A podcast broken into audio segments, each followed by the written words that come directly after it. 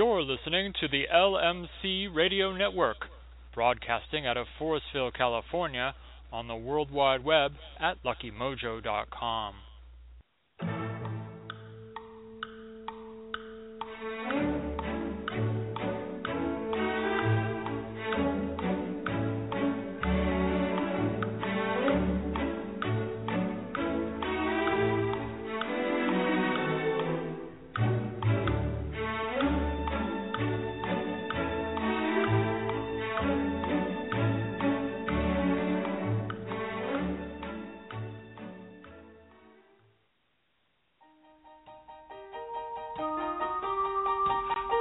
and opinions expressed by Professor Porterfield do not necessarily reflect the views of the sponsors or their affiliates.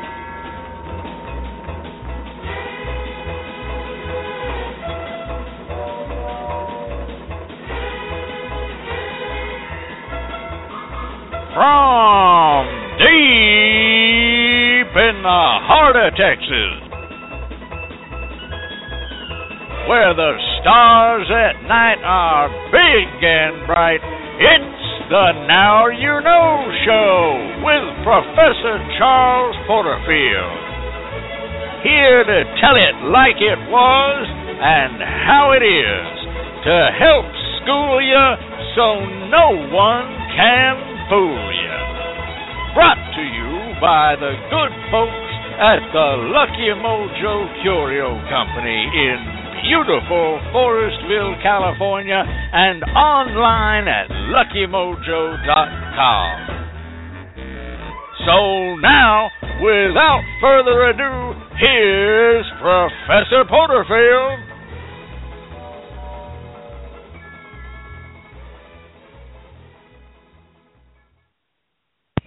Good evening to you, one and all. I am Professor Charles Porterfield, and hoodoo is my business. Welcome once again to the Now You show. And what a week we have had. We've had all sorts of things uh, going on in the world. Uh, some terrible occurrences uh, this last week, and uh, our heartfelt prayers go out to all of those uh, who have been harmed or injured in the attacks that have gone on around the world, and our condolences and sympathies go out to all of those who have lost loved ones in these terrible attacks around the world, and our respects go out to the dead. But life continues on, not to be cavalier about that, and uh, things are going well here in the beautiful state of Texas.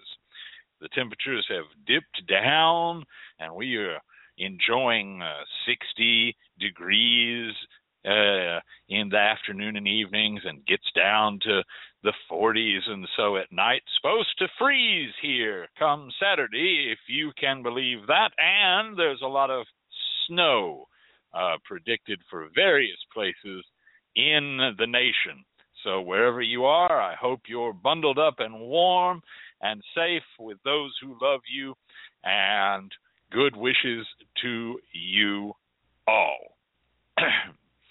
this week, we've had a number of letters uh, that have been sent in to us and some private conversations on social media. and we're going to be addressing those a little later on in the show, specifically later on tonight in the Secrets of Scriptural Sorcery. So hold on to your hats for that. However, before we go any further, we are going to go over to the LMC radio newsroom and see what's happening over there. Tonight, uh, our own uh, Wink Winkerson uh, is out in the field uh, on a story for us, which hopefully we'll be bringing you next week. Phil Patchy Foggs at home with his dear wife. Hey, Phil, hope you're doing good. And so tonight we are pleased to have with us in the newsroom the LMC's own international correspondent, the one, the only, Charlie Witherspoon. So we're going to go over there now. Take it away, Charlie.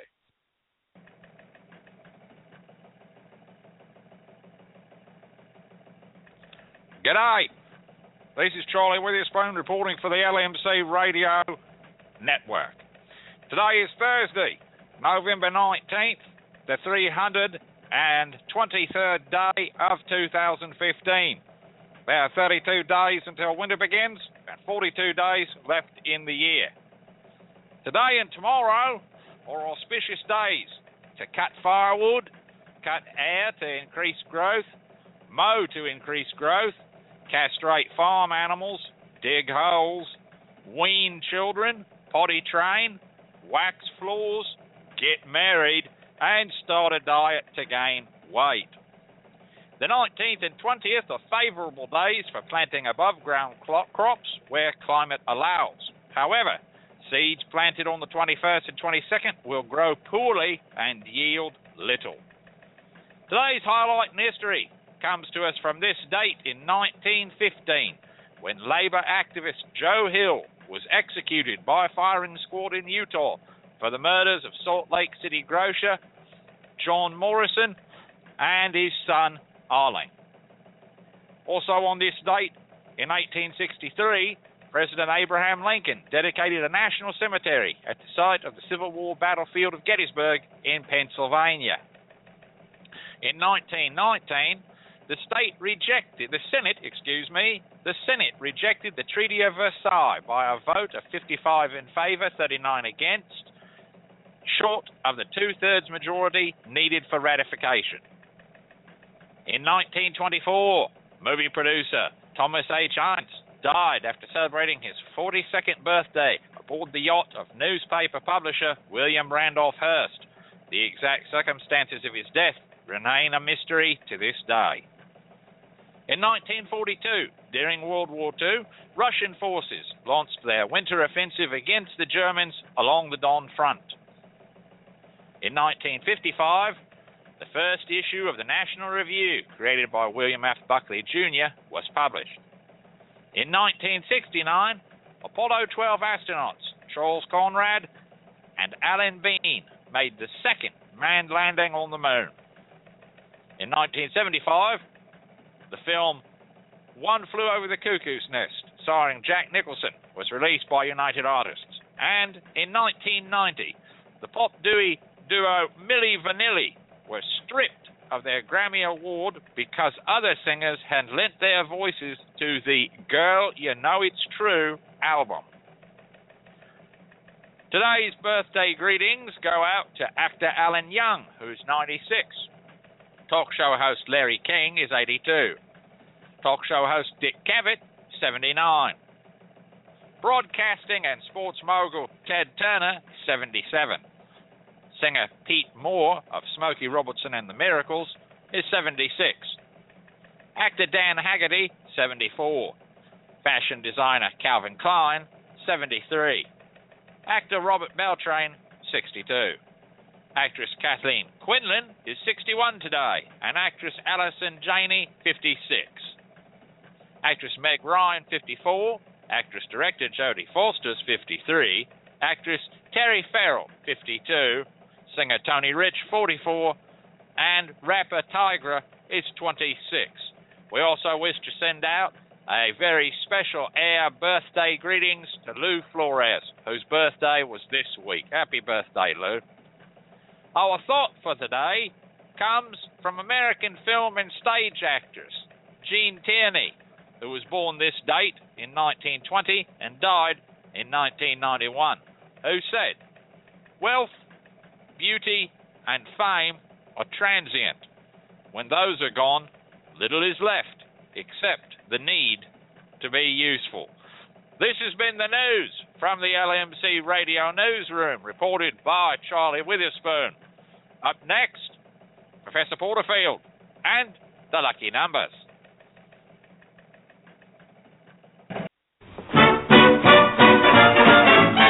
Lucky number, oh, dreaming of lucky numbers, hoping that those lucky numbers yeah. will show for me. Numbers only show for you and me.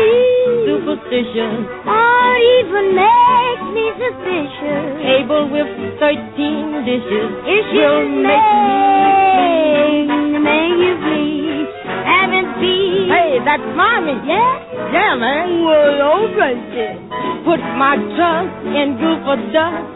Cause you know some days may bring you a seven. Or maybe a lucky eleven. Oh, that you see in heaven. Lucky number for me. Yeah. Yes, and you need not just trust in Goofer Dust as advised by the Nicholas brothers, but you can be assured that you will get what you need because we have the lucky numbers for you here this and every week. This week's lucky numbers are brought to us by ProfessorPorterfield.com. Why not stop on by and give it a look? And they are 22, 27, 33,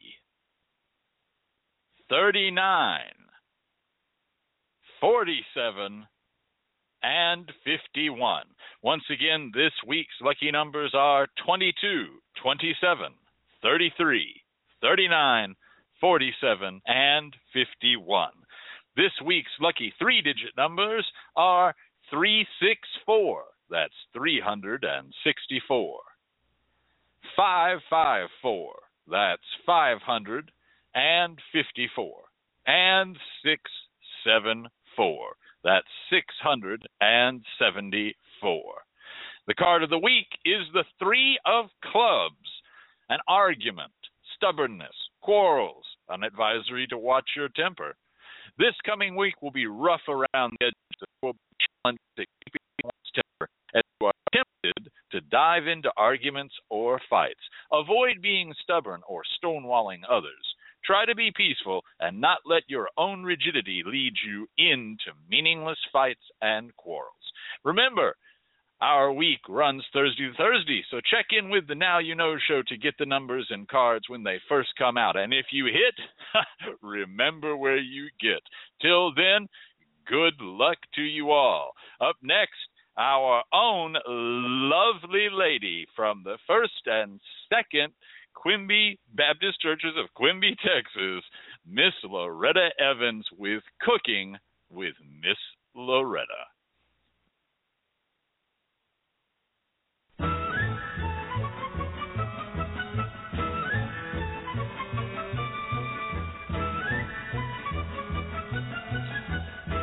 If you need a few tips around the kitchen, or just a couple of tricks, or a ready recipe at hand, don't sweat it and don't fret it, because the Now You Know show is here to provide you with just that that you need so much. That's right, it's time for Cooking with Miss Loretta Evans. And without further ado, here's our one and only Miss Loretta.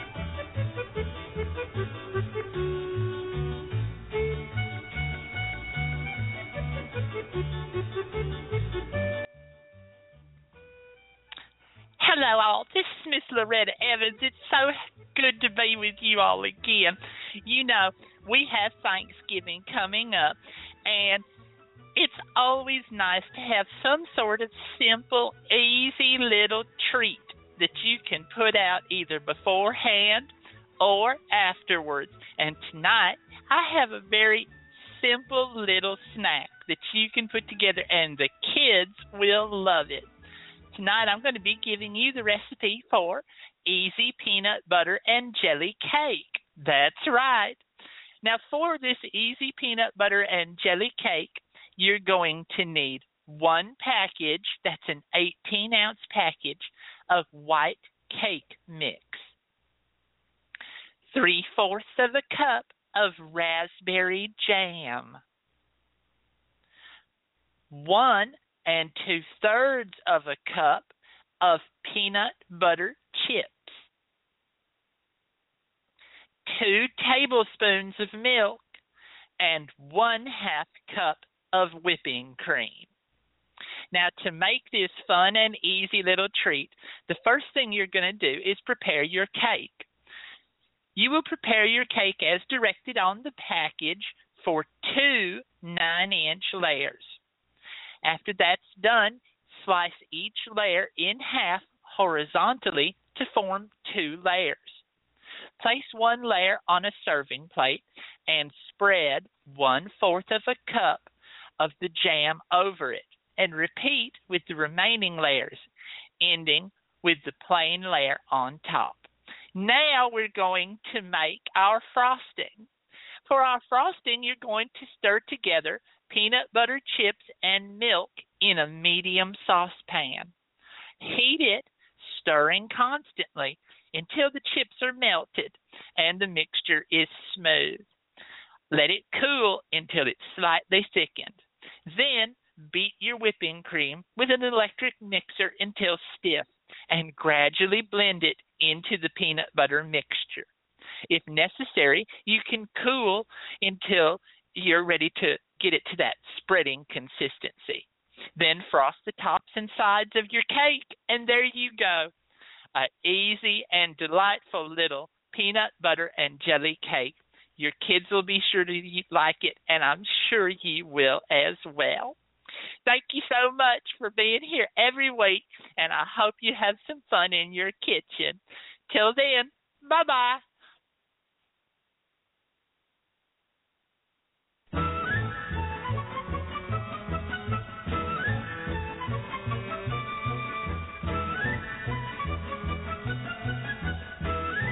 Wow. Okay. Um, peanut butter and uh, jelly cake.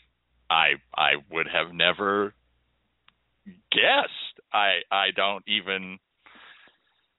I I guess it might be good. I okay. I'm not a big uh PB and J fan myself. I mean, I've eaten them obviously. Everybody has, but uh, whew, my te- my teeth kind of ache just from listening to her describe that. Although I guess really at the end it's just uh white cake with a jam you know, and kind of a peanut buttery whipped cream on top.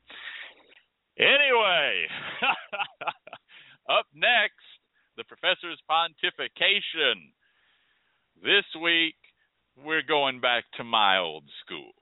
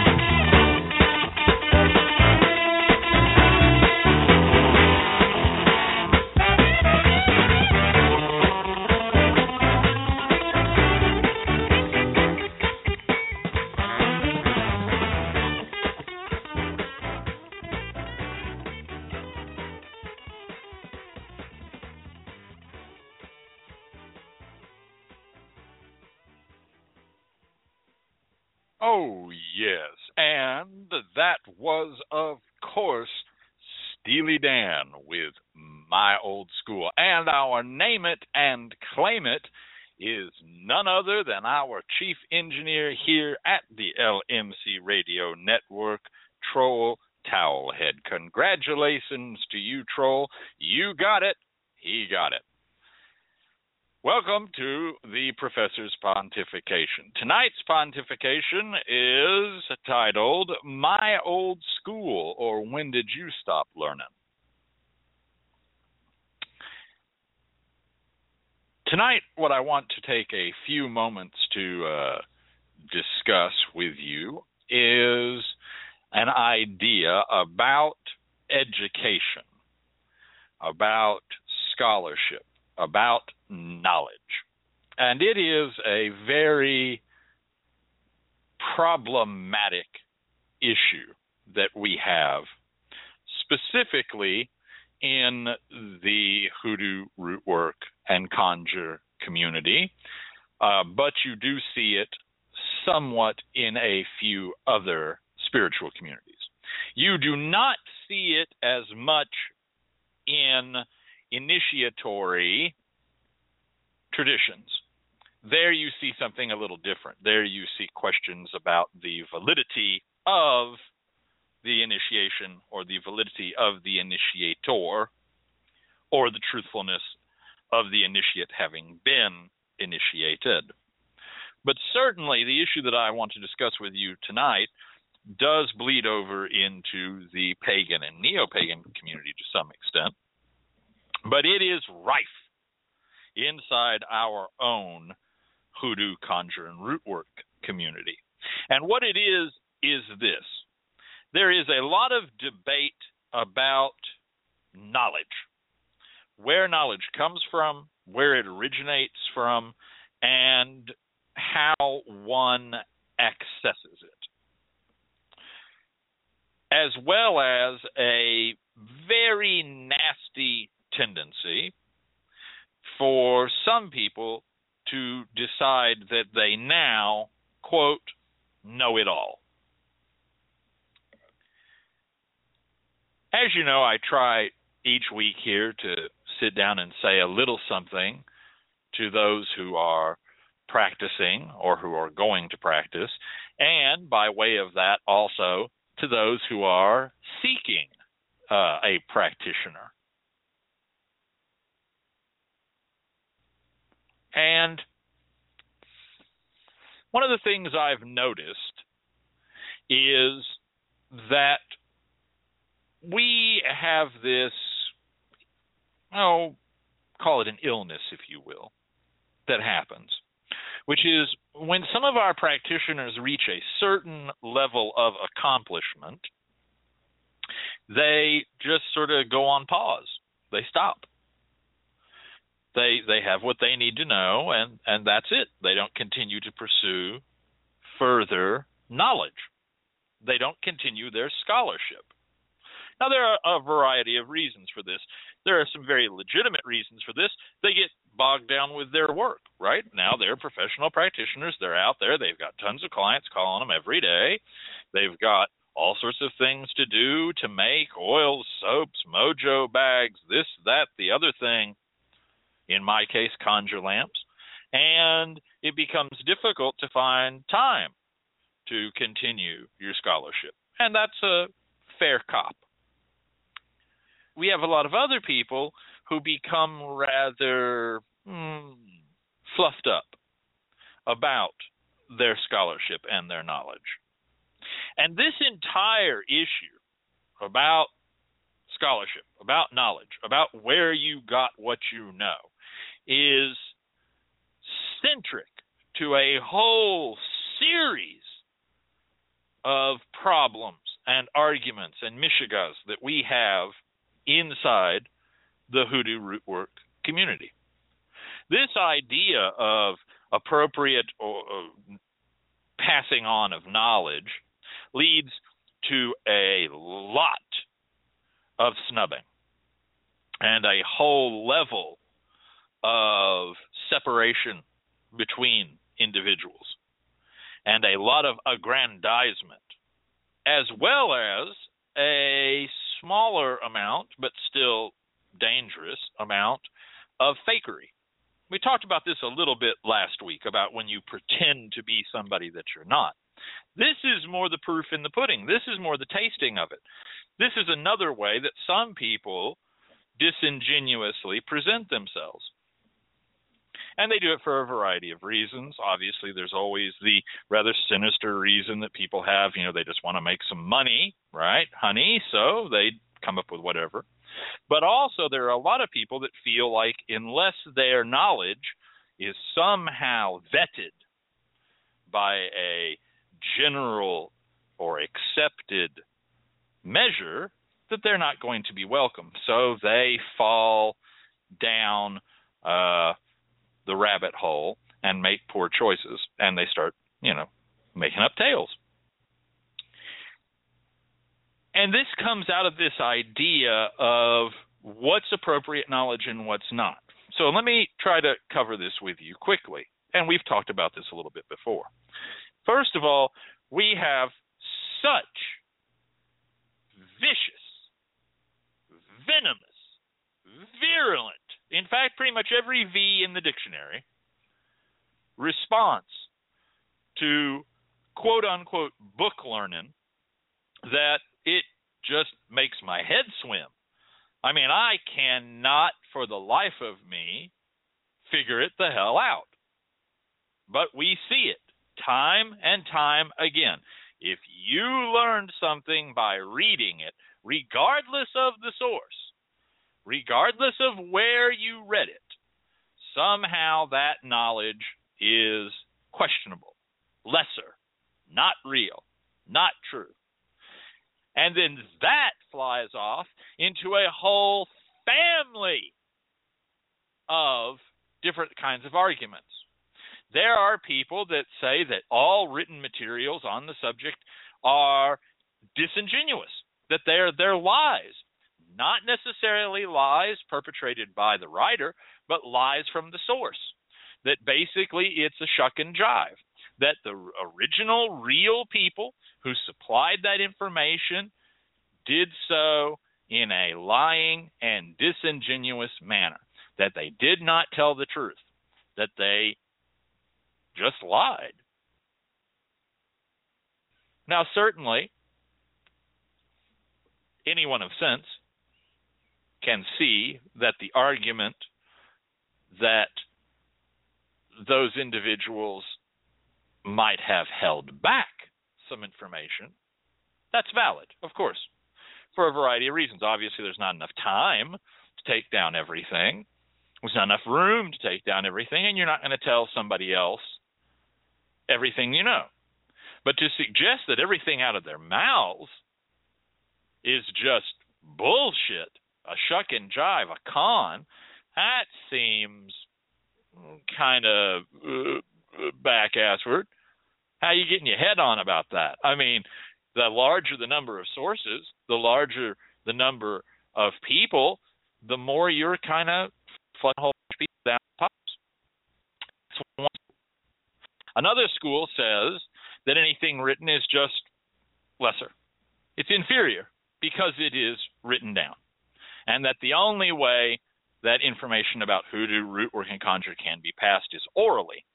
And only oral scholarship, only oral tutelage is correct.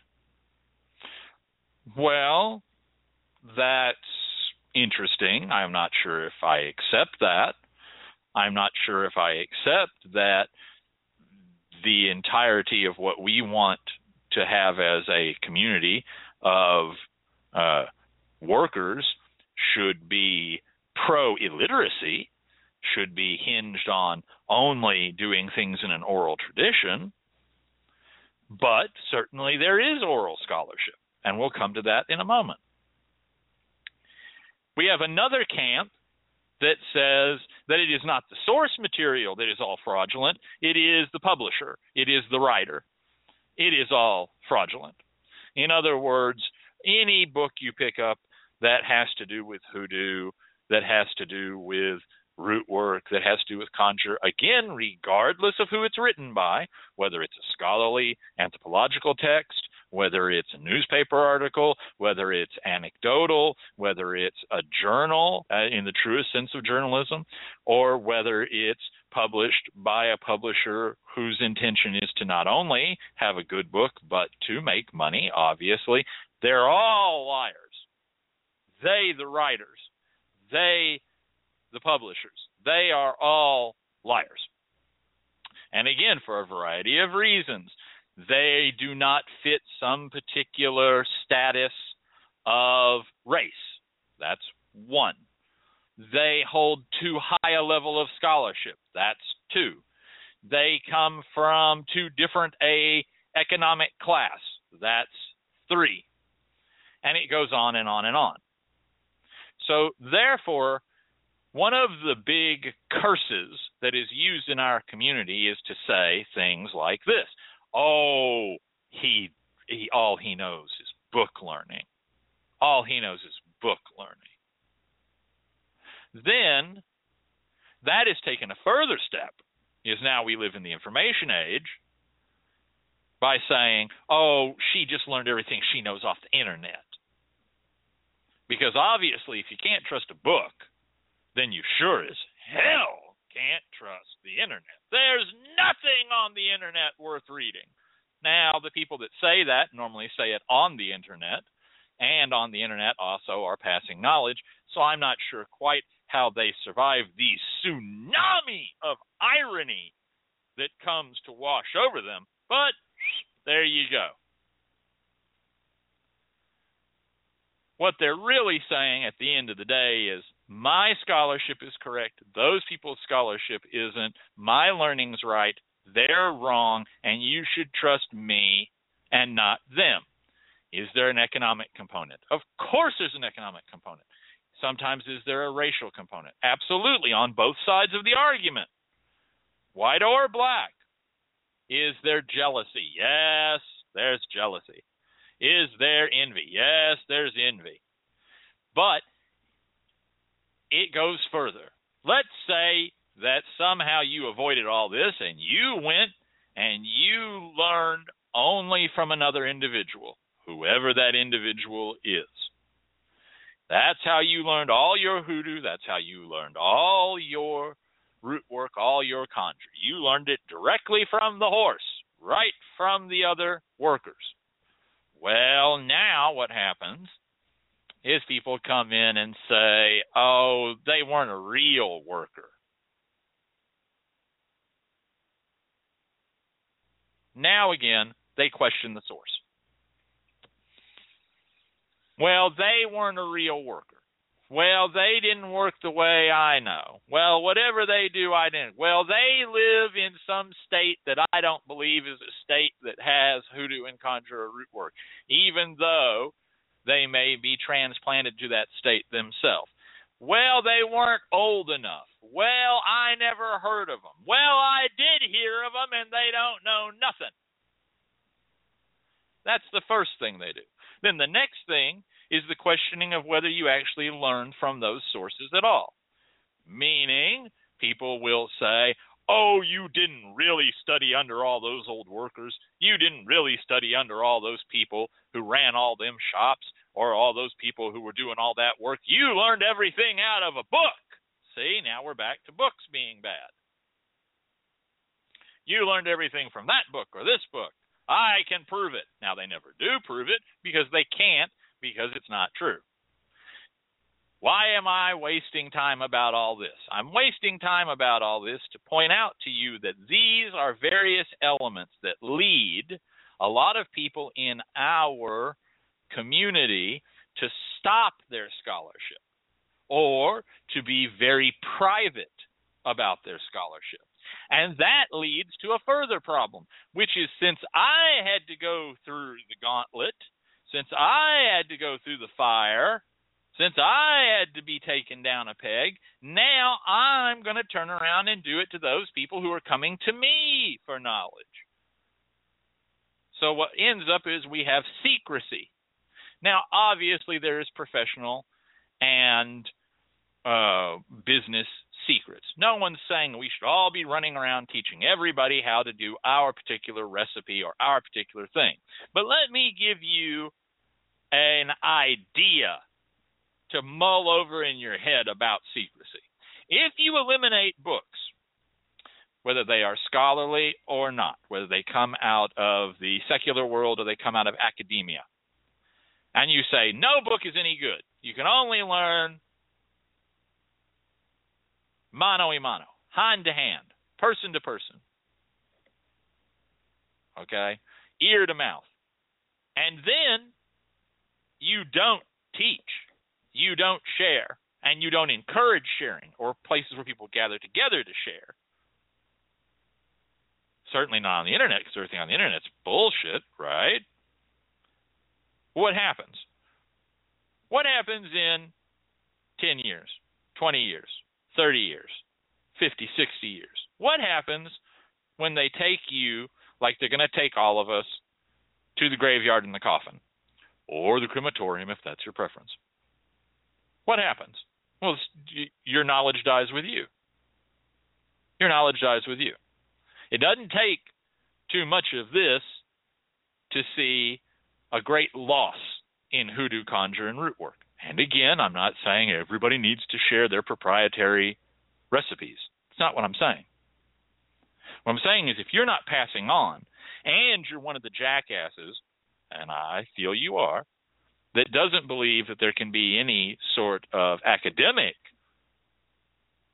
knowledge gained, no books, no papers, no no folklore societies, none of that, none of that then it now becomes your responsibility to pass on knowledge. And if you're not, then you're just creating this looming problem in the shape of a tombstone, which is where we end up burying all the old workers and there's nothing left. See, it's a game. It's a nasty little snake eating its nasty little tail. And it goes on and on and on. And it drives a lot of our professionals, a lot of our workers, to not continue their scholarship because it can be very difficult, as well as to get very puffed up about the scholarship they have. And so they stop learning. And then pretty soon, what do we have?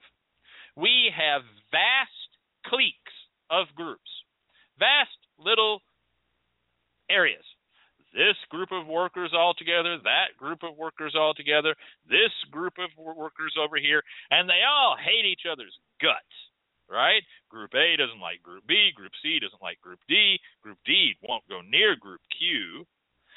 And rather than simply say, I don't get along with them, I don't agree with them, they do things in a way that I don't do, I don't like how they handle themselves professionally, they are my competitor, whatever Oh, no, no, no, no, no. We could never say that. That would be too clean. That would be too high. That would be too A OK and all right. What do we do? they don't know nothing. They don't know nothing. They're just out to make money. Unlike you, who's not trying to make money and pay your bills, right? You're just wandering through the world with your paintball, your rainbows, and you know, sitting under your trees and playing flutes. It just grows. They don't know nothing.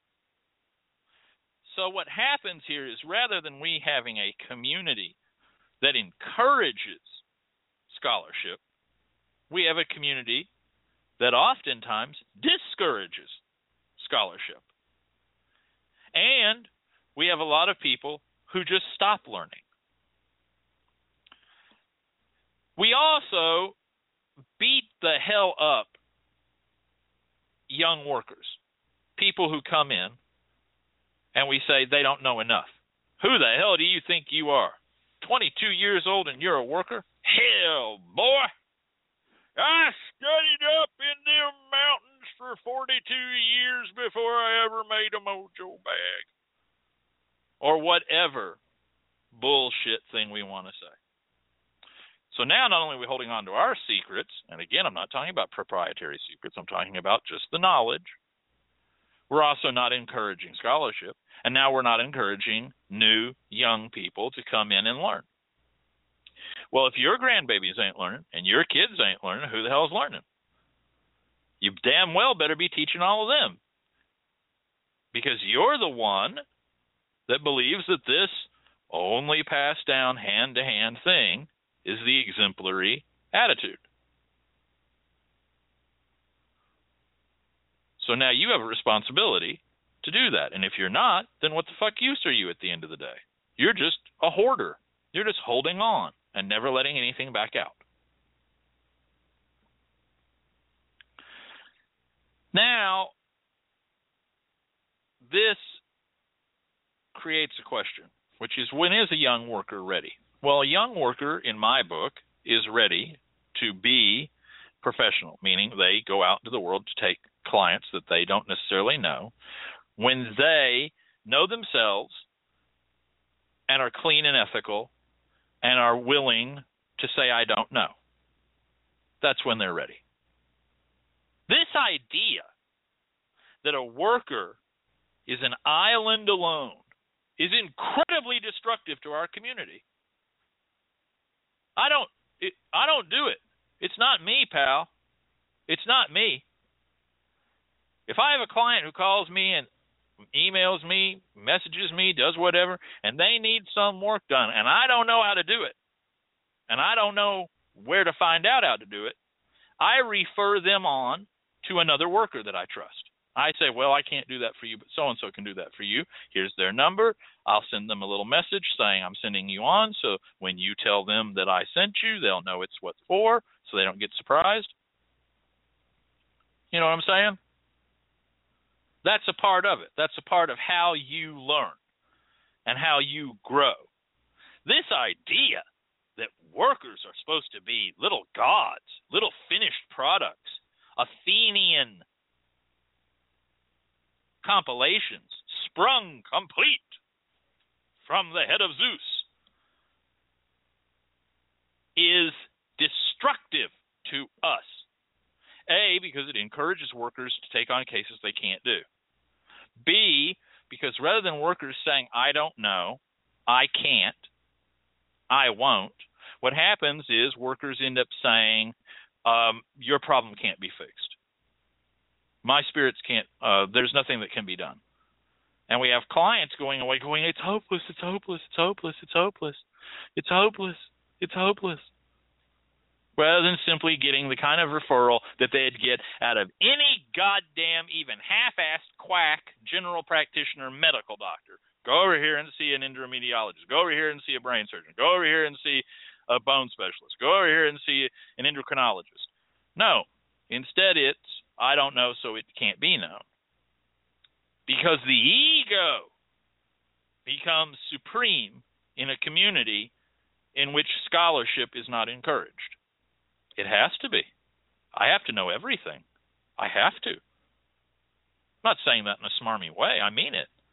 I'm not being a jackass here. It's true. If that's my community, then I have to know everything. I have to hoard everything. I have to dig.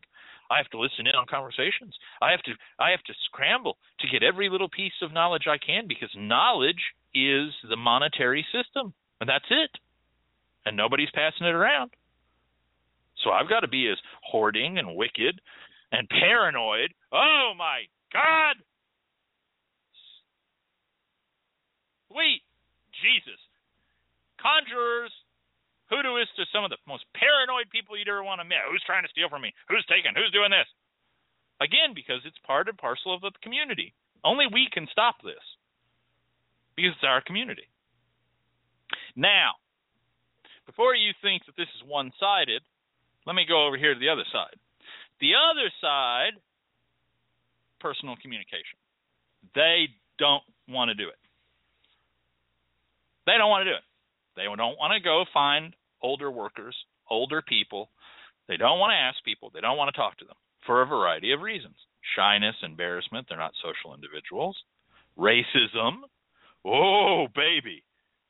That's a goddamn one right there. That's the that's the Hillary step on Everest right there. They don't want to have to go talk to quote them folks. They don't want to have to go into quote those neighborhoods. Accusations from others that they are merely there to clamor and, you know, anthropologically study like a zoo. I mean, it goes on and on and on. And they don't want any part of it. If they can't learn it in a class, at a workshop, or from a book, and Kindle, even better because it's so tiring to turn pages, then they don't want anything to do with it. They're the opposite side. And they engage in just as much destructive behavior as the situation that we talked about a few moments ago. They turn up their nose at those who are taught more in an oral tradition, more in a family base, more in a community setting. They don't use the word down home nicely. They use it in a very ugly way. They sneer. They scowl. If you don't have some sort of academic credential uh, attached to you or your work or how you got your learning, then they don't want to have anything to do with you. So both sides fight here. This isn't just everybody that reads the book goes to a workshop is golden and wonderful, and everybody that learned from at home is a scumsucker. No, no, no, no, no, no, no, no, no, no, no, no, no, no. Oh no, we have we have villainous behavior on both sides of this goddamn fence, and it needs to come to a stop. Because not only is it destructive to our community, it's destructive to the individual worker. Because the individual worker stops learning. That's my point tonight. And I'm going to say it again. The individual learner, the individual worker stops learning. The individual worker stops learning.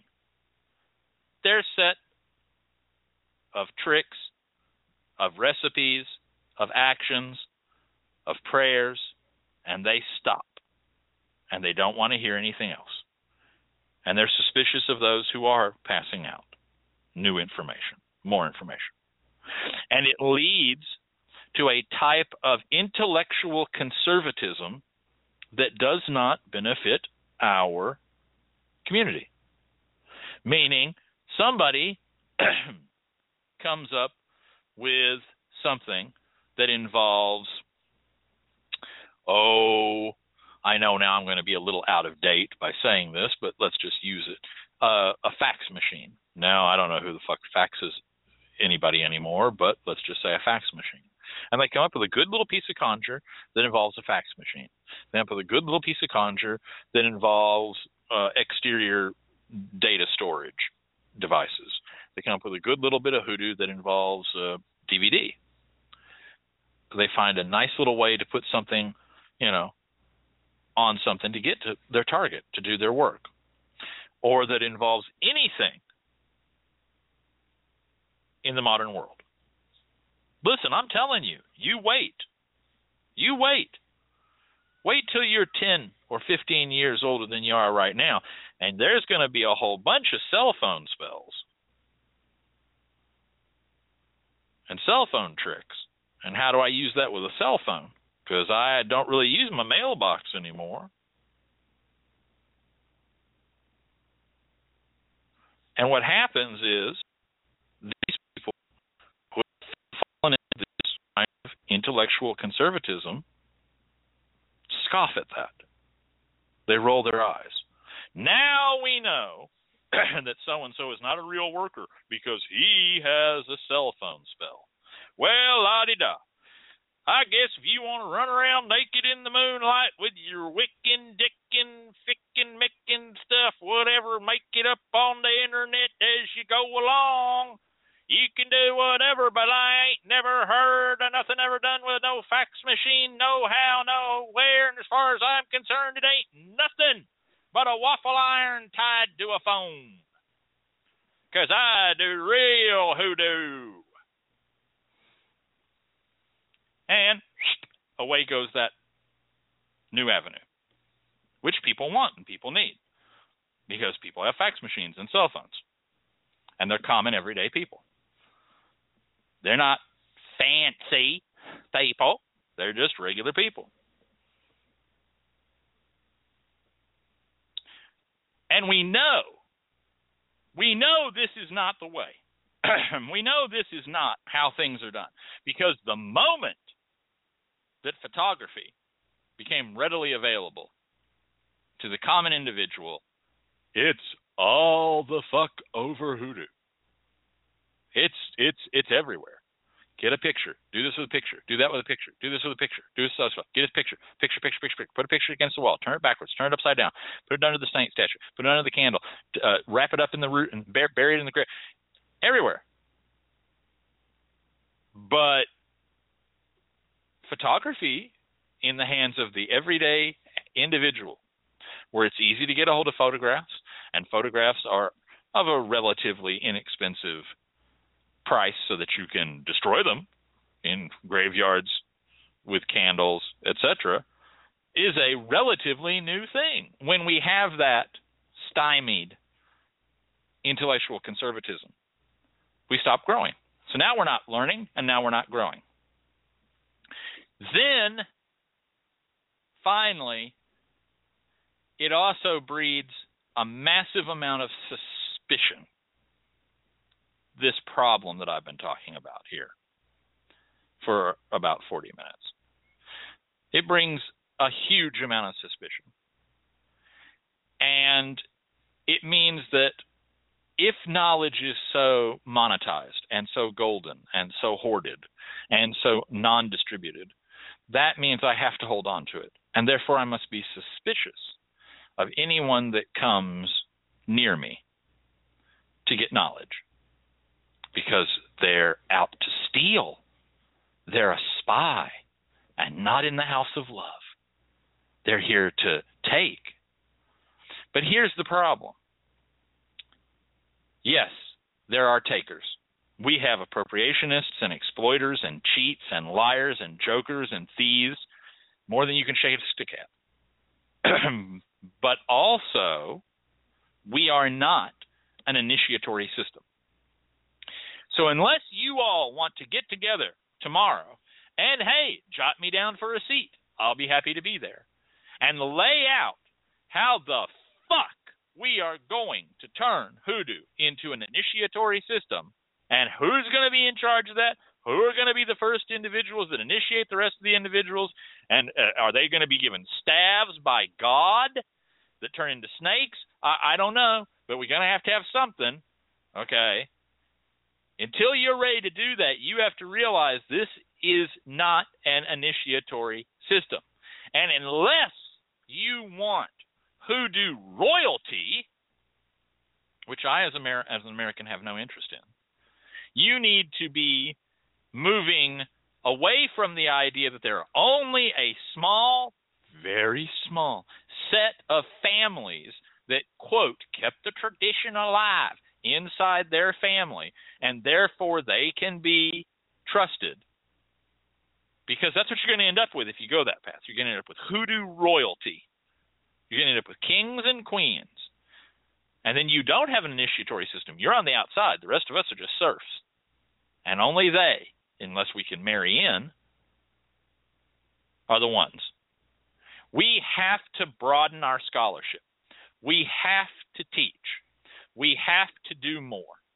And we have to stop being suspicious of those who are teaching. Let me, before I close out, tell you a true story.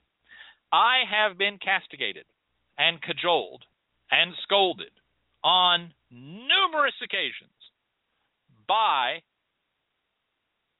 other workers and professionals and colleagues because I engage in active as part of my work, meaning you can pay me for my time and I will teach you. You can come to me and say, I need to know how to do this old time piece of work, this this love spell, this prosperity trick, this graveyard work.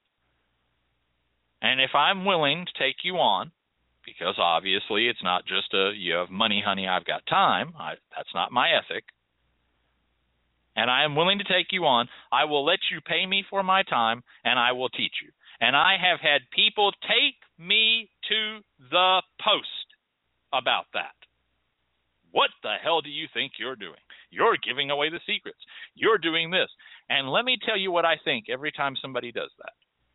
It shows me that they either are completely caught up in a idea about money and making money and business and that's all that matters. Because again we're not talking about proprietary secrets here. We're not talking about i'm giving away something that belongs to somebody else. We're talking about i'm giving away my own knowledge.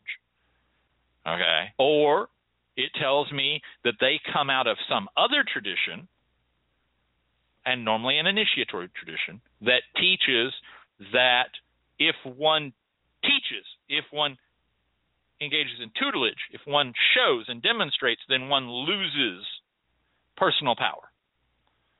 That that when one teaches another how to do things, one then cannot do it themselves anymore. And that is a part of many traditions and many cultures. And I do not question that. I'm not holding that up to ridiculous scorn. It just tells me they that might be number two. They might be coming from that. Or third, finally, it teaches tells me that they don't know a goddamn thing about hoodoo. They do not really know about the culture. Here's the thing.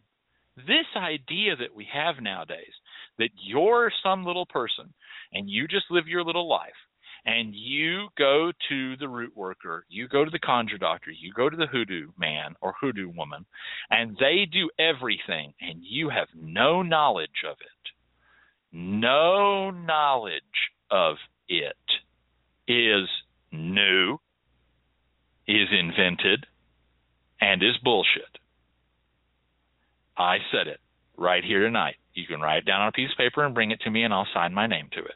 It's bullshit. Listen, in quote the old days and not that old days ago, we had carpenters, good carpenters, craftsmen. And they could do all sorts of carpentry. They could do inlay wood. They could carve. They did beautiful, beautiful work. And they made their living as a carpenter. It was a common profession.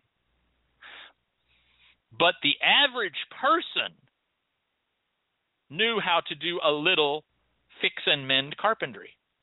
The average person knew how to do a little mending, a little fixing, a little quick honeydew bit of carpentry. Nothing too elaborate, but something to get them through the average day because not everybody could always afford a carpenter all the time.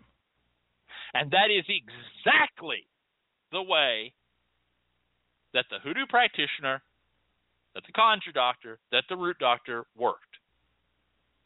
We've gotten confused.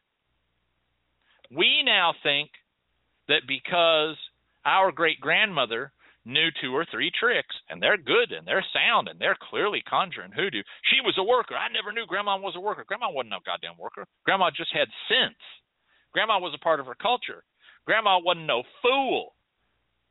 She didn't have to run off to the hoodoo doctor to get every little thing done because she knew this, that, the other thing, and as well as work she had been done and things she had been told to do by those spiritual workers and things she had learned about in her church, in her in her head, she passed on. That's the way it's supposed to be. The worker and the client are supposed to be able to meet together. This Wizard of Oz bullshit that we have nowadays, where the worker goes behind the curtain, ignore the man behind the curtain, and does everything, and you know nothing. You know nothing. You know nothing. They don't tell you take this candle, it's a white candle, burn this candle on a Wednesday because Wednesday is the day for whatever, blah, blah, blah, blah, blah, blah, blah. You you can pick up nothing. It's all a mystery that takes place behind a curtain. That's modern, and it's bullshit. And I encourage you to continue your scholarship, continue your learning, and to start thinking about who you're going to pass your learning to and how you're going to pass your learning to. And if we were all to do that and make sure that everybody in our community knew at least a little and knew where they could learn more and how they could learn more. You know, just like in school, you learn a little history, you learn a little French, you learn a little this, You learn a little algebra. If we could do that, well, we could solve many of the ills of our community. And what a wonderful world it would be.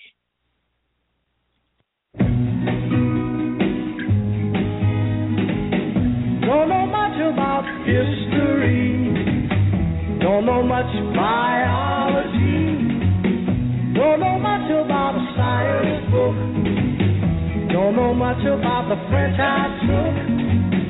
But I do know that I love you. And I know that if you love me too, what a wonderful world this would be. Geography.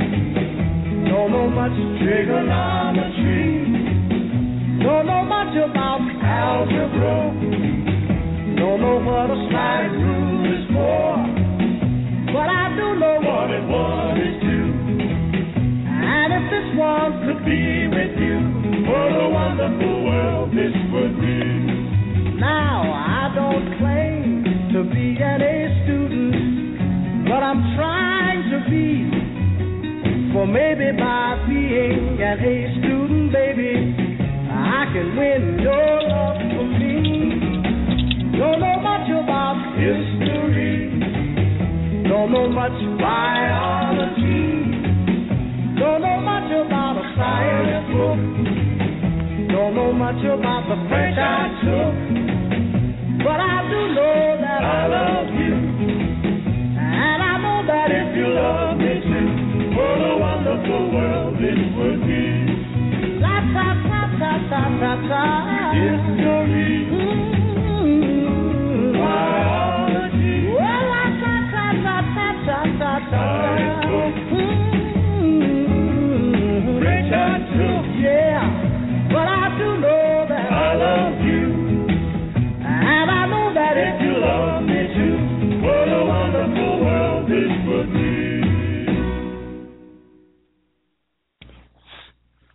Oh, yes, that was, of course, Mr. Sam with Wonderful World.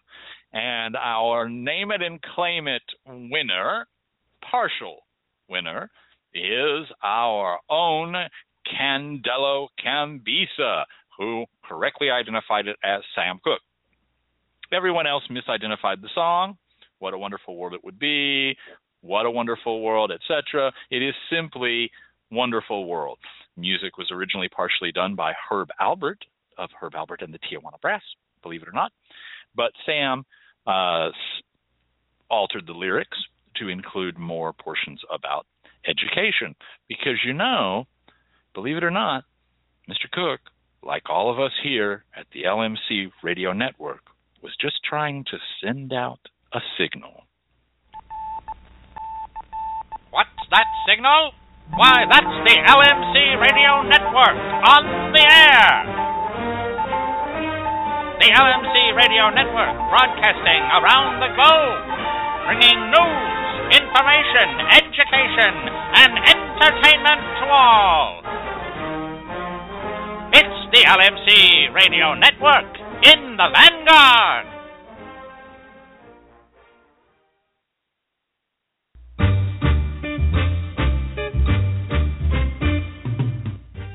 LMC Radio Network is a media alliance whose excellent shows include the Lucky Mojo Hoodoo Rootwork Hour, hosted by catherine yronwode and ConjureMan Ali, Sundays 3 to 4.30. Candelo's Corner, starring Candelo Cambisa, Mondays 5 to 7. The Crystal Silence League Hour, hosted by John St. Germain, Tuesdays 5 to 6. In the Streets with Beverly Smith, Tuesdays 6 to 7. On Sacred Ground with Kai Armand, Wednesdays 5 to 7. The Now You Know Show with Professor Charles Porterfield, Thursdays 6 to 7.30. And Liquid Libations with Andrea Weston, Saturdays 5 to 7. All times Pacific, at 3 hours for Eastern. Sponsored by the Lucky Mojo Curio Company in Forestville, California, and online at luckymojo.com. Hello, all. This is Miss Loretta Evans here to talk to you a little bit about the Lucky Mojo Curio Company. Lucky Mojo Curio Company is located at 6632 Covey Road, Forestville, California. And they are both an online magical shop and a real magical store that you can visit. They carry a full line of handmade spiritual soaps. Uh, uh, uh, include excuse me i'm so sorry. Oh lord they just grabbed me in the hallway and told me to come do this. They carry a full line of handmade spiritual supplies including occult oils incense powders candles herbs mojo baths spiritual soaps which i love books and spell kits for those who cast magic spells, love spells, money spells, and protection spells in the African American hoodoo, pagan magic, and other witchcraft traditions. Why don't you stop on by the Lucky Mojo Curio Company at 6632 Covey Road, Forestville, California. Bring your little ones with you. They will love to see the train set. It is just amazing all the little work that has gone into it. And then afterwards, you can go over and visit the world's smallest church. That's the Missionary Independent Spiritual Church for a few moments of quiet prayer and meditation. And then go on inside the shop and browse through thousands and thousands of items from all over the world. But if you can't make it out there, don't worry. That's all right because you can find them online at www.luckymojo.com and look through their beautiful catalog in the comfort of your own home. Once again, folks, that's the Lucky Mojo Curio Company of 6632 Covey Road, Forestville, California, and online at www.luckymojo.com. Bless their hearts. When you go on in, tell them Miss Lorena sent you. Bye bye. Thank, thank you, Miss Loretta. Sorry, we did. Johnny did grab her in the hall. Uh, Count Goulash wasn't able to make it tonight, so thank you so much, Miss Loretta. Up next, a little something I like to call Secrets of Scriptural Sorcery. Tonight on the Secrets of Scriptural Sorcery, we're going to be answering some conversations and letters that were sent in. It's going to be a hot. I gotta tell you, we got. I've been getting this ready all week to the point that I, I, I just have church bells ringing in my ears at this point.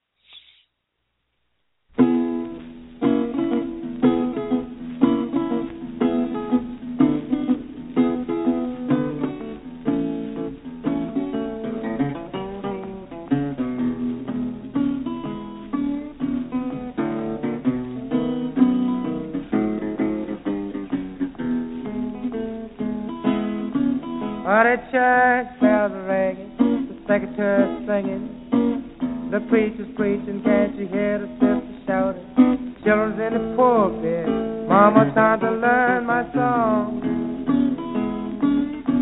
Now that low down dirty deacon done stole my gal and gone. Saying oh, my brother had 'em, my sister had 'em. My auntie had 'em, my mother died with. Woke up this morning, the family had the it blues. And the people over in the corner, poor grandmammy had too. I did more for you, woman, way last winter. Late in the fall, man, when I scuffled through the summer, I did more for you, woman, than the good Lord ain't ever done. Came downtown and bought you good hand, and Lord had give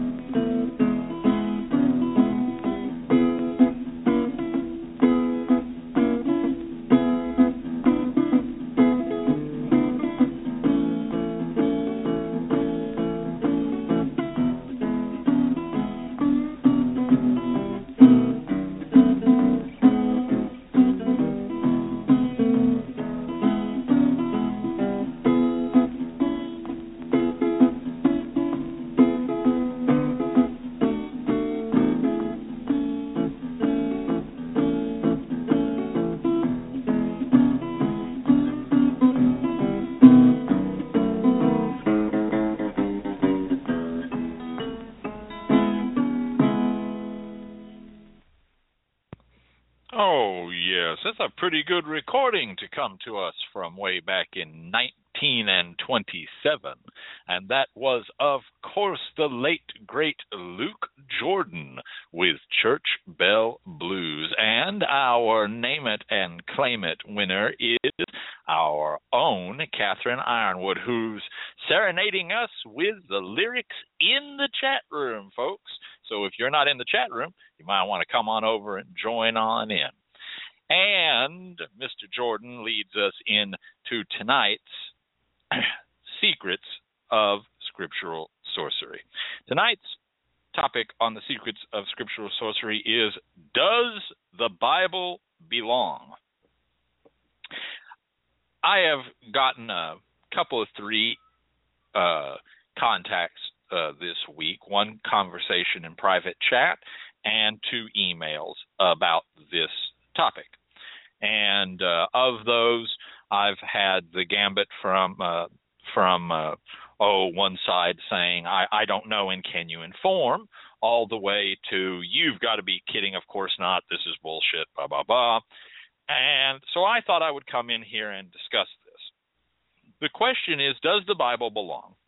there has recently been a uptick in some folks saying that well i've gotten ahead of myself here let me back up this bus back one block and start again not too long ago the idea the discussion about whether the bible was ever used really truly in conjure was a hot topic. I kid you not. It's strange to imagine it. It's it's baffling to believe, but it's true. Too long ago. I'm not talking about 25 years ago. I'm talking about just, just for the freaking other day, practically. This conversation was the Bible really used by traditional, real, old time, deep South you better believe it, African American, root worker, conjure doctor, hoodoo, was it actually done? And this was a very, very hot ticket topic. and it ranged all over. And there were a lot of folks who had dogs in that fight of a variety of shapes and sizes and spots and colors. And so what they had happening was this. We had a certain group of people who said never, it was never ever used. Never, never, never, never, never, never, never, never used. It was never used. Period. It was not used. Bullshit, bullshit, bullshit, bullshit. Then we had another group of people who said whether it was used or was not used, I don't give two damns about. I ain't going to use it. I don't want to see it. I don't want to hear it. I don't want it to be around me for a variety of reasons. I had a bad experience in the church. I was raised by very hypocritical, nasty type uh, church people or Bible thumping people. I don't want to deal with that. Uh, another subset to that was I'm a pagan. My devotion is to other gods. I'm not going to go back there now. There were a few other people who were just, you know, in the whole edgy, spooky kid thing that obviously, if it has to do with the Bible, it's a bunch of bullshit, so they're not going to deal with it. And we had people who had a social conscious issue about uh, this is the book of the slave master, this is a book of oppression. We had other people coming out of other religions saying, again, whether it was or not, it shouldn't be because we need to return to these religions. And then we had people who were devout Christians who were brought up with it being used as part of their work who said, no, absolutely, it was. Then we had devout Christians saying, no, it wasn't because I'm a Christian that's all deviltry and witchcraft. And then we had a few people quietly in the background just sort of saying, well, yes, it was. It's fact. It's history. Here it is. What, you know, however you're going to deal with it or whatever you want to take it or wherever you want to go with it, it's still fact. Facts don't change. And this raged and is still raging, but not quite as loudly as it was. I am just arrogant, just egotistical enough to believe that I and my good friend, Miss Michaele, and our fantastic editor and publisher, catherine yronwode, had a small influence on settling that fire down with the publishing of Hoodoo Bible Magic. Was that some pivotal moment? You know, we were the guys. No, no, no, bullshit. No, but we we contributed to fanning down the flames rather than fanning them up, putting that book out.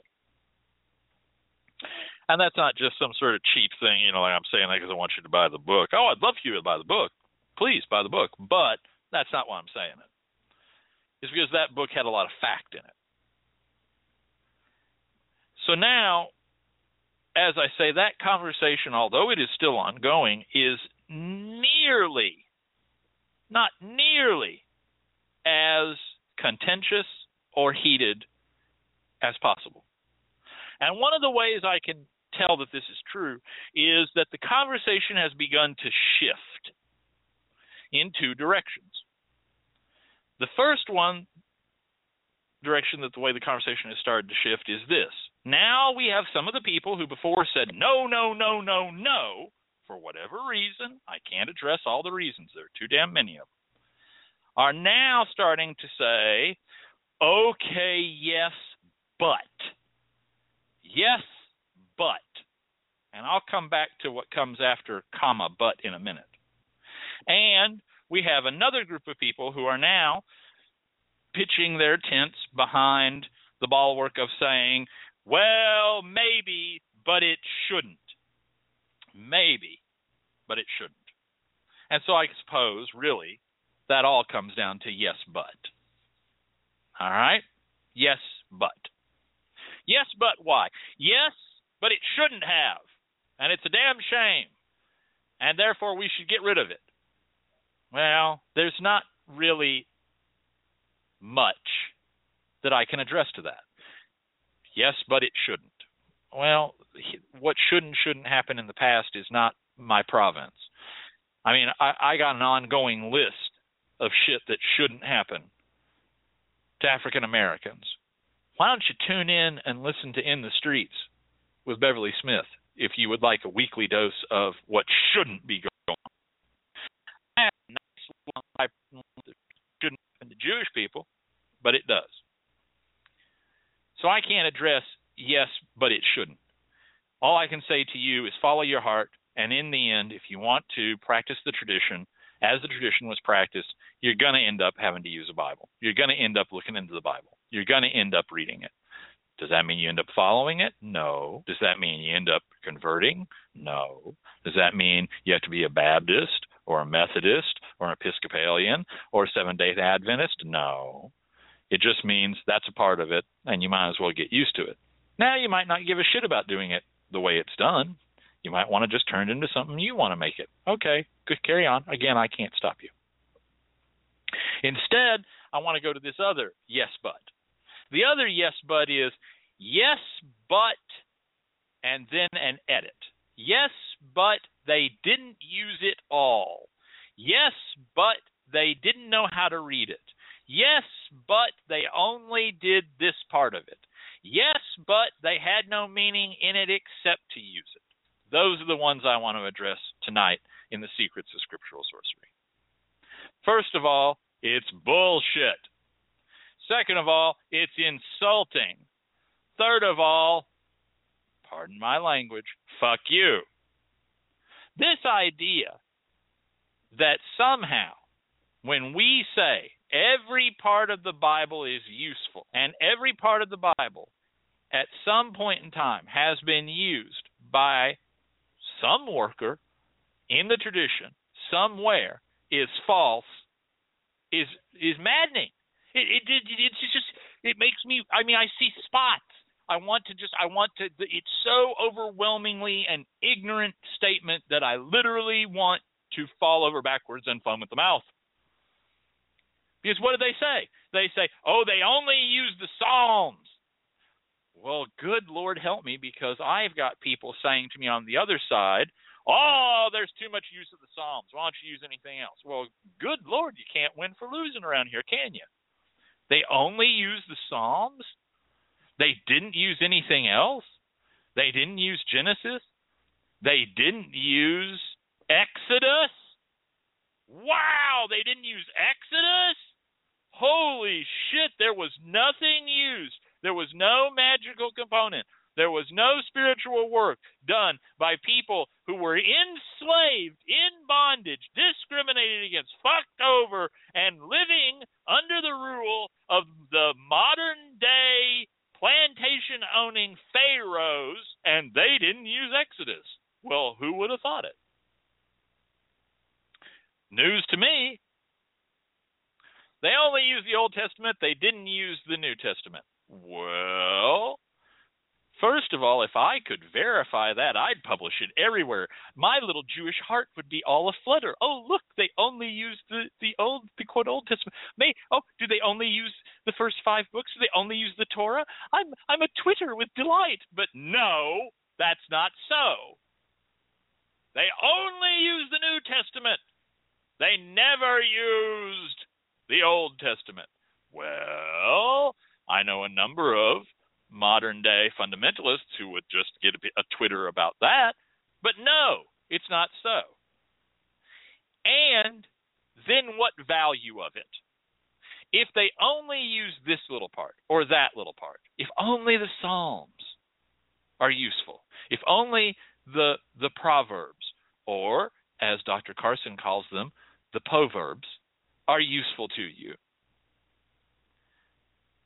then what value in the rest? And how did somehow the Psalms become just valuable? How are only they magical? Because they're spells? No, they're songs. But you don't know the tune. I don't know the tune. If the Jews don't know the tune to the Psalms, then nobody knows the tune to the Psalms. You can make up a new tune, but that's just the way it is. Why? Why are just the Proverbs useful? In other words, either this book is magical or this book is not. Either there is power in it, in its words and how you use it, forwards or backwards. Thank you, Miss catherine yronwode. Either it's there or it's not. So when you come in and you say, yeah, okay, fine, I finally got beaten down by facts. They used the Bible, but they only used, but they only used uh, uh Ephesians they only used they only used Ephesians. Yeah. Yeah, no really. Really. They only used the the middle part, the end of the middle part of Revelations on a on a Tuesday. Then what you're really doing is trying to sell some story that aggrandizes your position. What you're trying to do is say, all I know is that, and that's all I ever heard from my people or my scholarship, and therefore, ah, look, oh, look, oh, look, it's dovetailing with the professor's pontification. Dovetail, dovetail. And therefore, I'm going to shut down greater scholarship because it threatens what I have. So it's simply not true. And that would mean that the Bible could never be used talismanically itself. First of all, how would you ever do bibliomancy if you're just using Psalms? Second of all, how would you ever use the Bible with cleidomancy, with a key, if there's no magic in it? etc., etc., etc. So that's the first yes, but. The next yes, but, which really gets me hot under the collar, is yes, they used it, but they didn't know how to read it. They didn't understand it. It had no meaning to them. Again, pardon my language. Fuck you. Really? You're going to kick dirt in the face of all those people? They never sat and read the Bible for inspiration. They didn't have a passage of the Bible that was meaningful to them. They had no understanding in it. They learned nothing from it. It offered them nothing. It's just a magical talisman to tear pages out of and burn, to wipe your ass with, I guess, to curse, to do whatever you want with. There's no, there's nothing further there. Again, am I saying it's truth? It's the only truth. It is the way and the light. I didn't say that. I'm saying that you're saying that those people found nothing else in it. Of course they did. If it meant nothing to them, why did they write down the births and dates? Who died, who was born in the front of that Bible? Why? Just because it was a handy place? Hell, back of a grocery sack is a handy place in a Bible. Let me ask you that one real quick. Why keep money in a Bible? It's a good place to hide money. It's a rotten place to hide money. Are you kidding me? Are you joking? Really? Every thief in the world knows to look in the Bible for money because people did it so much. And if people are doing it so much, then I guess it's not a goddamn secret, is it? I guess they're not doing it just to hide money. Why not stuff it into the mattress? Why not put it in a coffee can? Why not put it in the cookie jar? These are all places people have traditionally hid money as well here in America. Coffee cans, cookie jars, in mattresses, under mattresses. Why not why not do that? Why not do that? Because obviously there's another component here. There's a blessing to it. It's sanctified. It's holy. And therefore there is meaning Then the final yes but that I want to address with you this evening is yes, but we don't need to any more. This one's a doozy. Yes, but we don't need to anymore. All right. Breaks into a couple of camps. The first camp says that the Bible itself is inherently toxic. That Abrahamic traditions are terrible, that they're patriarchal, that they're oppressive, that they're slave owning driven, that they are just wicked in every level. And that's all of them, every last one of them. And don't come at me with any facts about the fact that Judaism isn't exactly patriarchal. Because it is, because I know. I'm not a Jew, but I know. In other words, I don't need to talk to you. This says the reason that it was used, but we shouldn't use it anymore, is because there is, for lack of a better way of putting it, a level of toxicity to it.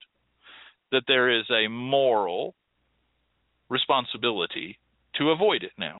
You know, just like we run around cutting out the hearts out of all the beautiful little hummingbirds because the hummingbirds are endangered.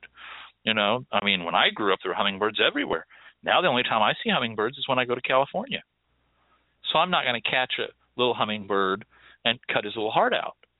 You see, because I want the hummingbirds to live.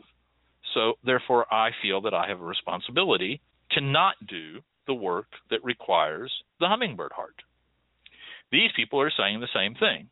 They're saying the Bible itself is toxic, it's destructive, its cultures are destructive. Whether they are Protestant, Catholic, Jewish, Islamic, doesn't matter. Druze, doesn't matter. They are all terrible, and their very structure is terrible, and their book is poisonous, and therefore we should stop using it. Well, I don't know what to say to you. I mean, I can't. What am I going to say to you? You know? First of all, it's not a verifiable fact. It's not like hummingbird populations, frog populations, uh, you know, the cruelty of boiling cats alive. Okay, it's not something that you know you could, there it is. It's it's an opinion. It's not a fact. It's an opinion. Well, I can't argue your opinions with you. All right. Me, I don't like green beans. I don't like them. You can go ask my wife. She's in the chat room. I don't like green beans. I don't want to be around green beans. I don't want to smell green beans. I don't want to see them in my refrigerator. I don't want to waste my money having them bought. They're foul. They reek. I hate them. Go away, green beans. Is that a fact? No. There are many people who love green beans.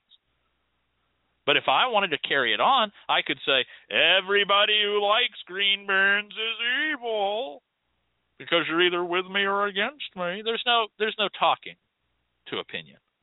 You can talk facts, you can discuss opinions, but I can't change your opinion. Only you can change your opinion. And if you believe that the Bible is that toxic that it should be expunged from hoodoo, conjure, root work, okay.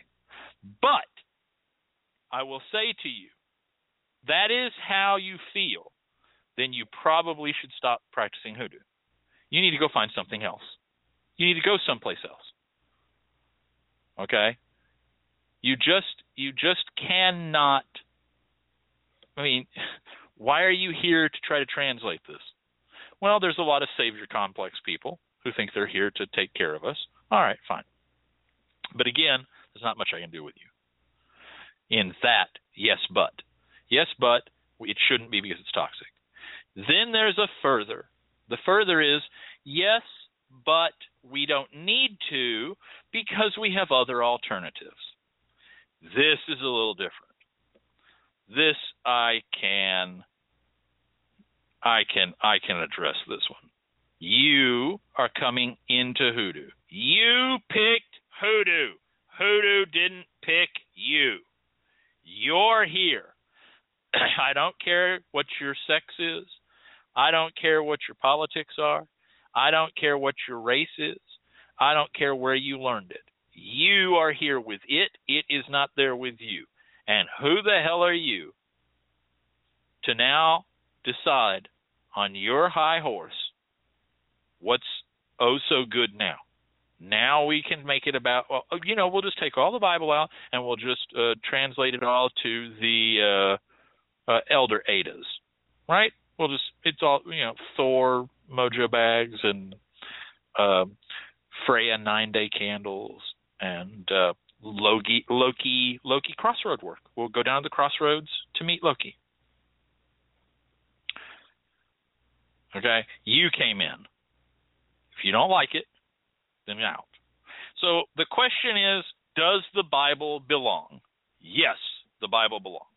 Yes, the Bible is used in hoodoo and conjure. You cannot change that.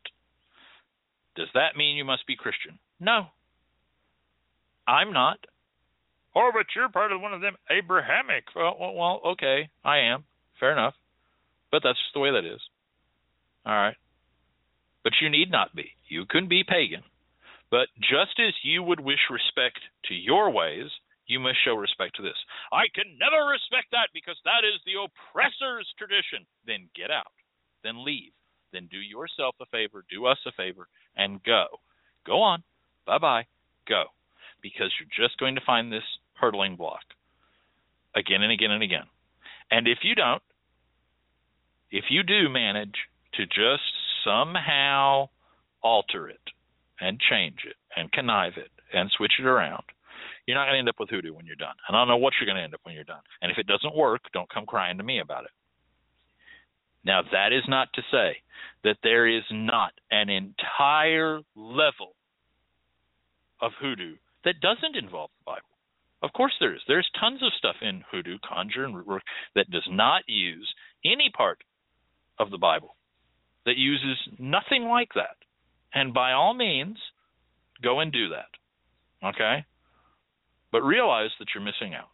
So, in conclusion, in tonight's Secrets of Scriptural Sorcery, Professor Porterfield, yes. Does the Bible belong? Damn right it does. Up next, we're going to go into the kitchen we're going to be looking at red pepper. That's right, red pepper. We're going to sprinkle it everywhere. We're going to sprinkle it. We're going to put it on candles. We're going to put it on dolls. We're going to we're going to put it up and down the sidewalk.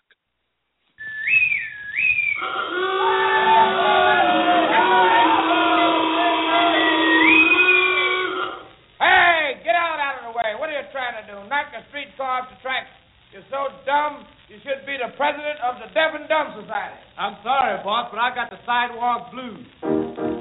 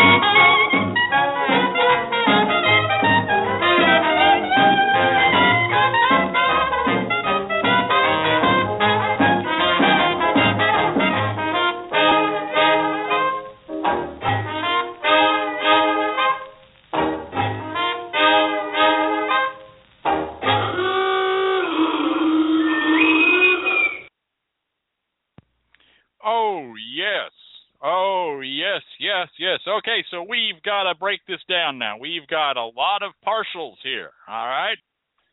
First of all, our name winner for naming the song, our winner is Stephen Rowand. Good work. You got it. That's Sidewalk Blues. Absolutely correct. Wynton Marsalis? Are you kidding me? No. Our next partial is catherine yronwode. Jelly Roll Morton. That is correct. Jelly Roll Morton. But Catherine, Catherine, you knew what we were going to go and talk about in the kitchen. You should have you should have you should have nailed it right on. That was Jelly Roll Morton and his red hot peppers with Sidewalk Blues from 1926. We hope you enjoyed it. And that takes us into tonight's In the Kitchen segment. And tonight we're going to be talking about red pepper.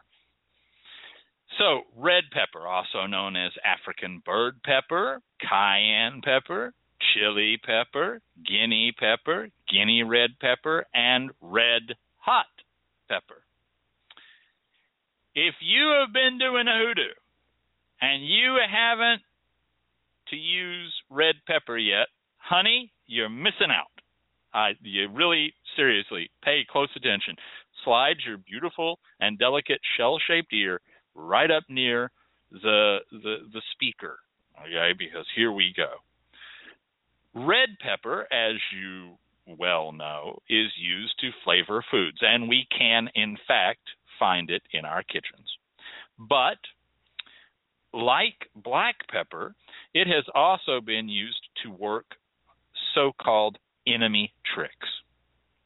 It is the central ingredient in goofer dust, crossing powder, and of course, hot foot powder.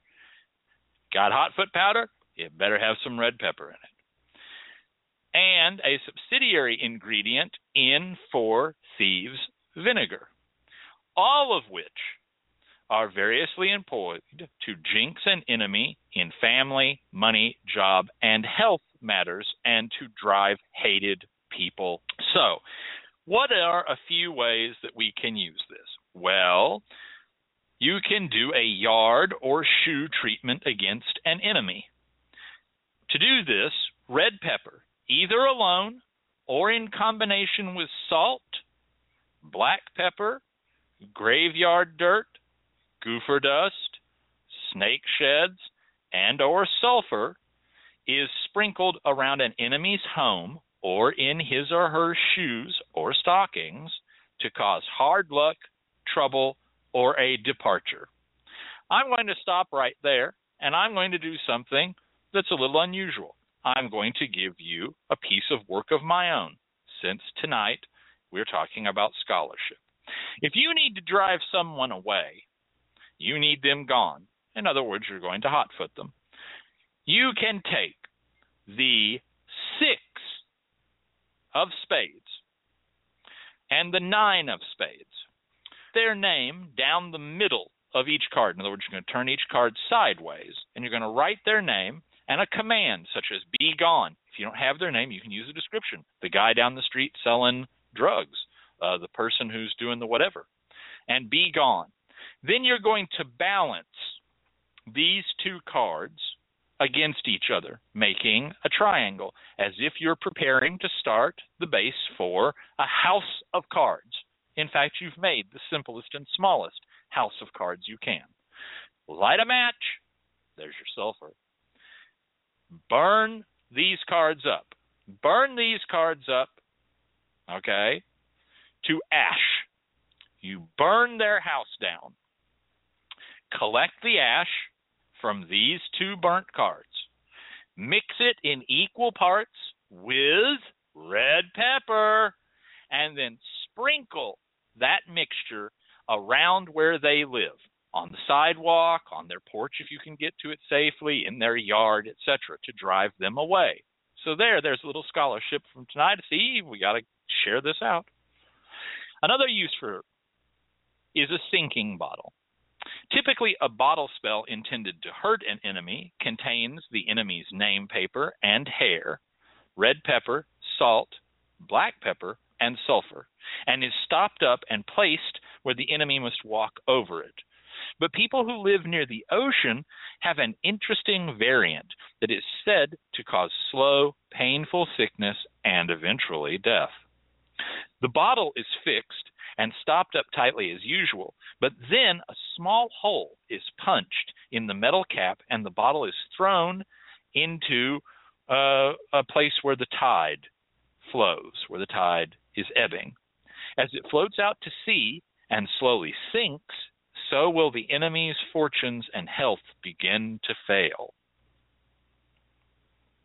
You can also use red pepper as a red pepper packet spell to undermine an enemy to slowly and subtly weaken an enemy or competitor, you can fold some red pepper, whole black peppercorns, and graveyard dirt into a piece of paper on which you have written your enemy's name. Fold this name paper packet into a piece of black cloth, tie it with black thread, and hide it in the enemy's house, car, or place of business. How can I hide it in their car if I can't get? I don't want to break into somebody's car. You can hide it up under their car. You can hide it in the bumper. You can also use red pepper to send an enemy away. Write your enemy's name in pencil on a black hen's egg and soak the egg for nine days in four thieves' vinegar, to which you have also added red pepper and black salt. At midnight, carry the egg to a crossroads and, holding the egg in your hand, dance around the forks of the road, cursing your enemy and sending your hatred into the egg. At the climax of your dance, throw the egg sharply to the ground, breaking it, and then walk away silently and quietly and do not look back. Here's our little Bible segue, just like they told Lot's wife do not look back. And then finally, you can also use red pepper to cause inflammatory confusion in an enemy's household. To do this, you would mix red pepper flakes with equal part mustard seeds, grains of paradise, and uh, excuse me, whole black peppercorns and poppy seeds. You know, you can find almost all that in your kitchen. Grind the mixture to a powder by hand, cursing your enemy's household and your enemy the entire time, and then throw the powder on your enemy's doorstep. Again, somewhat similar to what we saw with doing the ash with those playing cards. There are a lot of uses for red pepper. And let me first advise you to make sure that you understand there's a difference between red pepper and grains of paradise. They are separate, they are different. Do not confuse them, please. Uh, and they have dissimilar uses in hoodoo. Red pepper is a jinxing and heating herb, while grains of paradise is primarily used for good luck and protection. Although, when you put them together with red pepper, it can also be used to put a jinx on someone, as we just discussed. And there are quite a number of uses of red pepper, and you see red pepper come up again and again and again in hoodoo. So please go out. Here's your chance to increase your scholarship and learn a bit this week about red pepper. Our information for the in the kitchen section comes to us each and every week from our own knowledge and from Hoodoo Herb and Root Magic, a materia magica of African American conjure by Miss catherine yronwode, and we thank her for its use and inclusion in the show each and every week. Well, what a fine time we have had tonight, and it has just breezed by.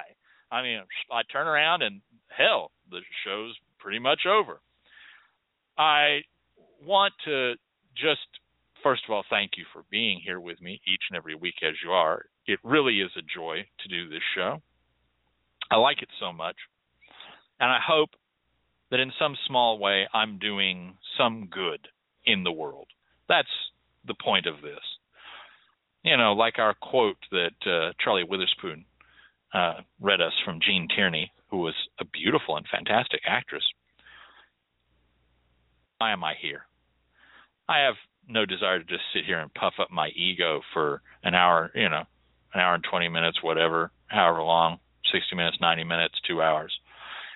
I hope that people are getting something out of this. And I hope that you will take to heart this idea of not stopping your learning. Do not stop learning. Do not ever get to the point where you feel, I know enough. You may know enough to do what you need to do, and by all means, please do not get into the trap of just learning and never taking action. First we learn, then we do. So please do. Please take action. But while you're taking your action, keep looking, keep learning, keep talking to people.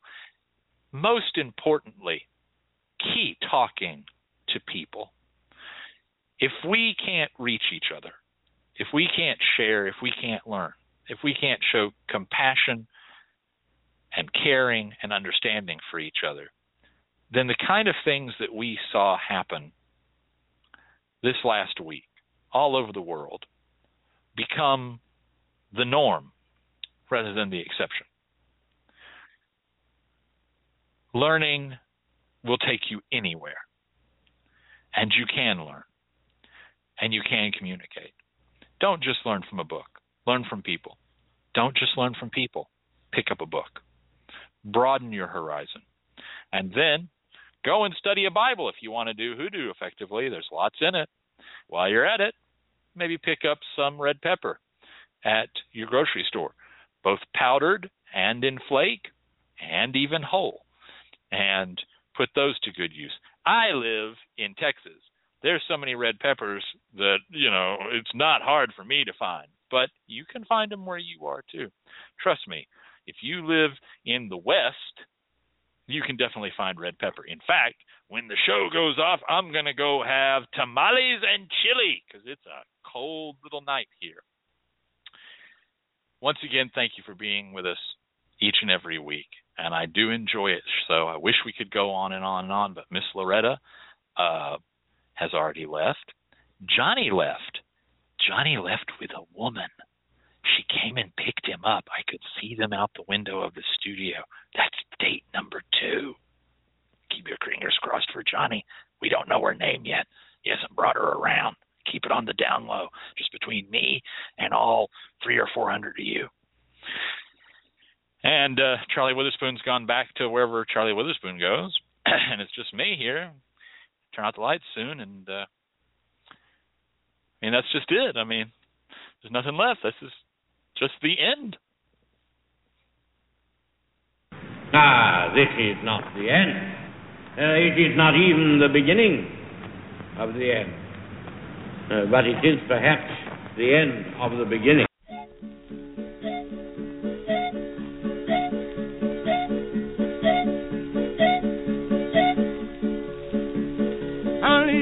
Texas, and go to Texarkana, and double back to Fort Worth. I'm on down to Dallas, calling Katy, coming through the territory Kansas City, and Kansas City, St. Louis, and St. Louis, Chicago. I'm on my way to